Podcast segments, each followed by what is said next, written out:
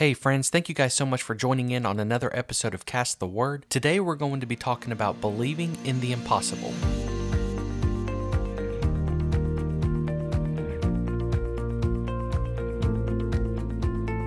Friends, thank you so much for joining in today as we start our new series titled Past, Present, and Future. If you missed our announcement clip, this series will be separated into three different seasons, where we will focus on first the past, then the present, and finally the future. Now, in these next few episodes, we're going to be discussing the past, and this season specifically will be titled Rewind. There are so many classical stories we hear growing up in either Sunday school or in church, and there are many spiritual truths that we can draw from these classic stories. I believe it serves as a great reminder from time to time to reflect back on these stories and see what they can teach us in our lives today.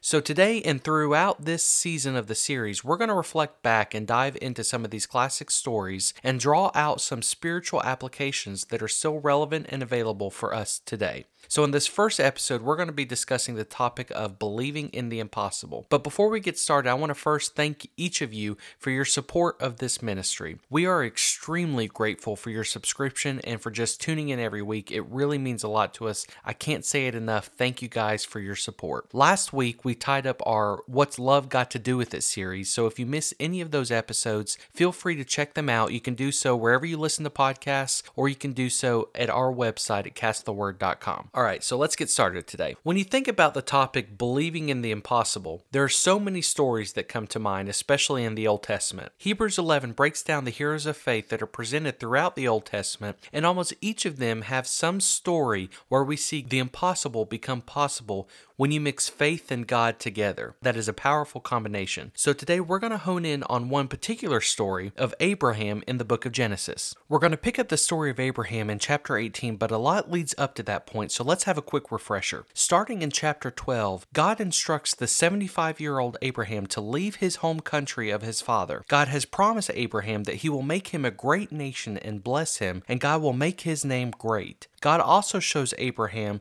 some land and promises Abraham that his descendants would inherit this land. The problem here is that Abraham had yet to have any descendants, and according to Genesis 11, verse 30, Sarah, which is Abraham's wife, is barren. She's not able to have kids. Yet God made a covenant with Abraham, and at one point even told Abraham to look up at the night sky and challenge him to count the stars. And if he could, this would be the number of descendants that he would have. God said, Look up at the sky, count the stars. These will be the number of your descendants. Can you imagine this? This man of older age being told by God to look up at the night sky and to be advised that his descendants shall be as numerous as the stars. Abraham and Sarah had to believe in the impossible. They were challenged to believe in the impossible. But time had continued to tick away, and Sarah still had yet to receive her child that God had promised her. So by the time we get to Genesis chapter 16, Sarah presents her servant Hagar to Abraham so she could obtain children through her, through Hagar. How many times do we too try to help God by intervening in His promises in an effort to either speed the process along or to just give God a helping hand in fulfilling whatever He has already promised us? We'll talk about that a little further. Then we get to chapter 18, and the Lord visits Abraham once more. During this visitation and conversation between the Lord and Abraham, the Lord asks Abraham where Sarah is at that moment. Abraham responds and tells the Lord that Sarah is in the tent. Then Abraham is told at that time that this time next year the Lord will return to him and Sarah will have a son. Obviously, at this point in their lives, given their advanced age, they were both beyond the childbearing years. Never mind the fact that Sarah herself is also barren. Sarah, listening to this conversation from inside her tent, she's eavesdropping on this conversation and she hears what the Lord says to Abraham that this time next year, Sarah's going to have a son. So Sarah to herself kind of chuckles. She laughs to herself after hearing this. She says in Genesis 18, verse 12, How could a worn out woman like me enjoy such pleasure, especially when my husband is so old? So the Lord heard this and responded by asking Abraham, Why did Sarah laugh? Why did she say, Can an old woman like me have a baby? The Lord continues saying, Is anything too hard for the Lord? I will return about this time next year, and Sarah will have her son. The next part of this kind of cracks me up. Sarah, being afraid, denies this by saying, I didn't laugh. She she's overhearing this conversation. So she hears the Lord tell Abraham she's gonna have a child this time next year. She laughs to herself thinking, I- am so old. How can I have a kid? My husband's old. How can we have kids at this point in our lives? Never mind the fact that I'm barren. So the Lord then turns to Abraham and says, Why is she laughing? and she responds kind of to herself, I didn't laugh. And the Lord overhears this and says, No, you did laugh. So that part kind of cracks me up that that Sarah laughs and gets caught and then kind of tries to backpedal and and God says, "No, I heard you. You laughed." so God hears all, even when we speak out in doubt of His promises towards us. Um, so that that just kind of uh, kind of a humorous moment there. So finally, Isaac, the son of Abraham and Sarah, is born. And God achieves the impossible. God shows Abraham and Sarah that nothing is impossible by him and through him. And what happens after this? God then tests Abraham. We get to Genesis 22, going a little bit ahead, but we're going to backtrack a little bit. In Genesis 22, God calls out to Abraham and says to him, Take now your son, your only son, Isaac, whom you love, and go to the land of Moriah, and offer him there as a burnt offering on one of the mountains. And Abraham, being a great man of faith, takes Isaac and obeys.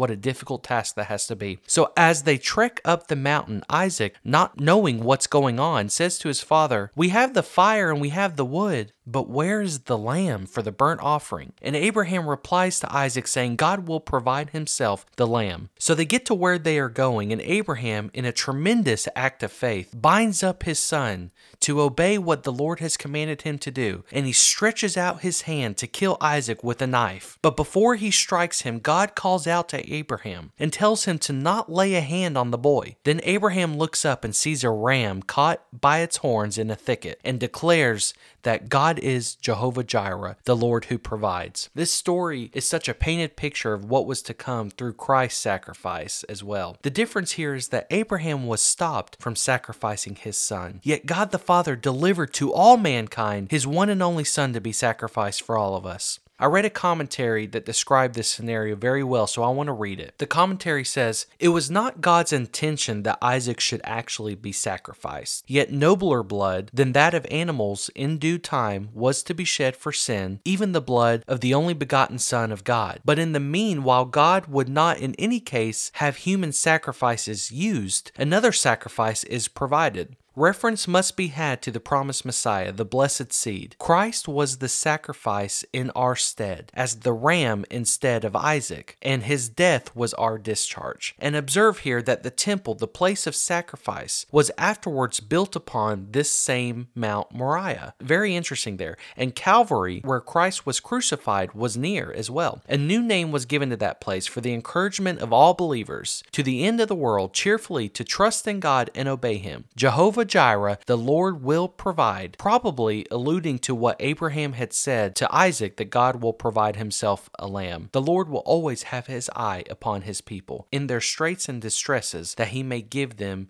seasonable help. What an encouragement there. That's it. That commentary just really um, described that very well. I just wanted to read that for you guys. I want to make a couple points here. The first one being that we have to trust God to deliver the impossible. We have to believe that through him nothing is impossible. Consider here Sarah and Abraham's predicament. It was not always easy for them to believe, but in the end, God rewarded them for their faith. There are times in our lives where it may seem too difficult to trust God to accomplish the impossible. In the natural, we always want to get our hands in our circumstances. As humans, we have a tendency to want to get involved in a problem, thinking that we have the answers, thinking that we can fix it. Abraham and Sarah were no different in that regard. They understood the promise that God had told them. They understood that the Lord Himself advised them that their descendants would be as numerous as the stars. But time was starting to pass to the point where Sarah and Abraham decided to take the matter into their own hands. They decided to lend lend God a helping hand, and Sarah provided Abraham, her servant Hagar, to kind of act as a surrogate, and through Hagar, Ishmael was born. So Sarah offered Hagar to Abraham, and two of them conceived Ishmael. But the father and mother of many nations that God had promised was to be delivered through the seed of Isaac, not Ishmael, through Sarah's son, not Hagar's son. The lineage was not supposed to come down through Ishmael, it was supposed to come down through Isaac, the promise that God had delivered them. So, what Abraham and Sarah did was not what God had in mind for them. Sarah and Abraham had a moment of doubt or decided to help God out in some capacity, and they were wrong by doing this. This was not the path that God had orchestrated for their lives, yet we too are no different here. There are times where instead of trying to fix the problem, we need to pause instead and trust in God. We may find ourselves in situations every now and then where the best thing we can do to mitigate the risk or the issue is to pray. Sometimes when we try to fix the problem, because the nature of man is flawed, our intervention can cause the problem to grow deeper and stronger. There is a reason, time and time again, the Bible teaches us to trust in the Lord. We've got to learn to trust that God will work out the impossible for our benefit. Trusting in God is simply part of the walk of faith. If we're born again, we trust that Jesus died on the cross for our sins. We trust that the blood Jesus shed for us is sufficient to forgive us of our sins. And ultimately, we trust in God that when we breathe our last breath, we will step from time to eternity into heaven. If we trust God with our soul, if we trust God with our eternal resting place, then why can we not trust God to make sure the bills are paid by the end of the month? If we trust God with our eternity, then why can we not trust God to make sure we get a good report at the doctor's office? We've got to take our eyes off of what we are being faced with and remind ourselves of who our God really is. We've got to remind ourselves not to be too settled or, or too comfortable in this earthly body and in this earthly home because it's just temporal. We've got to really consider what God has in store for us for our eternal home in the future. Just like Abraham and Sarah, ultimately, in the end, believing in the impossible is what they did. They believed that God will provide them a descendant at such an old age, and God did it. He fulfilled his promise. And if God makes a promise, he will fulfill it. But take notice of the fact that God didn't give Abraham and Sarah a child in their time or in their prime. He didn't give them a child in their 20s or 30s or even their 40s, yet He could have. God chose instead to turn the humanly impossible scenario into a miraculous moment of faith building for generations to come to the point where today we are sitting here having this conversation about the story of Abraham, Sarah, and Isaac in an effort to also encourage ourselves that God still turns an impossible situation to possible. There were a couple impossible situations here. Abraham was was 100 years old, Sarah was 90, both past that age of, of the prime childbearing years. And then add on to the layer of complexity that Sarah herself was even barren, but God fulfilled his promise to Abraham. Not only does this story show us what faith can truly accomplish, but it also motivates me personally to want to bring my faith game up a peg or two. In preparation for this podcast, I asked myself, how often do I prevent God to show up and show out because my faith game is too low? This story also paints a point here that we've got to increase our faith if we want to see God work the impossible into a possible situation. Reflecting back on the question I asked myself, how often do I put God in a box thinking certain things are just impossible and just rule it off that there's no way it can happen? By doing that, I take the faith out of the equation. How often do I fail to remind myself that the God who split the Red Sea for Moses, the God who told Joshua to march around Jericho seven times and caused the walls of Jericho to fall, the God who stood in the fiery furnace with Shadrach, Meshach, and Abednego, the God who shut the mouths of lions when Daniel was thrown into the lion's den, this God that we serve is still the same God that showed up to Abraham and Sarah and told them that they they were going to have a child at 90 and 100 years old. There is no point in the Word of God where we read that the God of miracles, read about in days past, decided to somehow or some way retire and delegate these duties to a lesser able and lesser powerful God. No, the God who split the Red Sea, the God who gave Abraham and Sarah a child when Sarah was in her 90s and Abraham was over 100, the God that spoke to Moses out of the burning bush and ushered in the 10 plagues of Egypt, the God God that gave supernatural strength to Samson is still the same God today.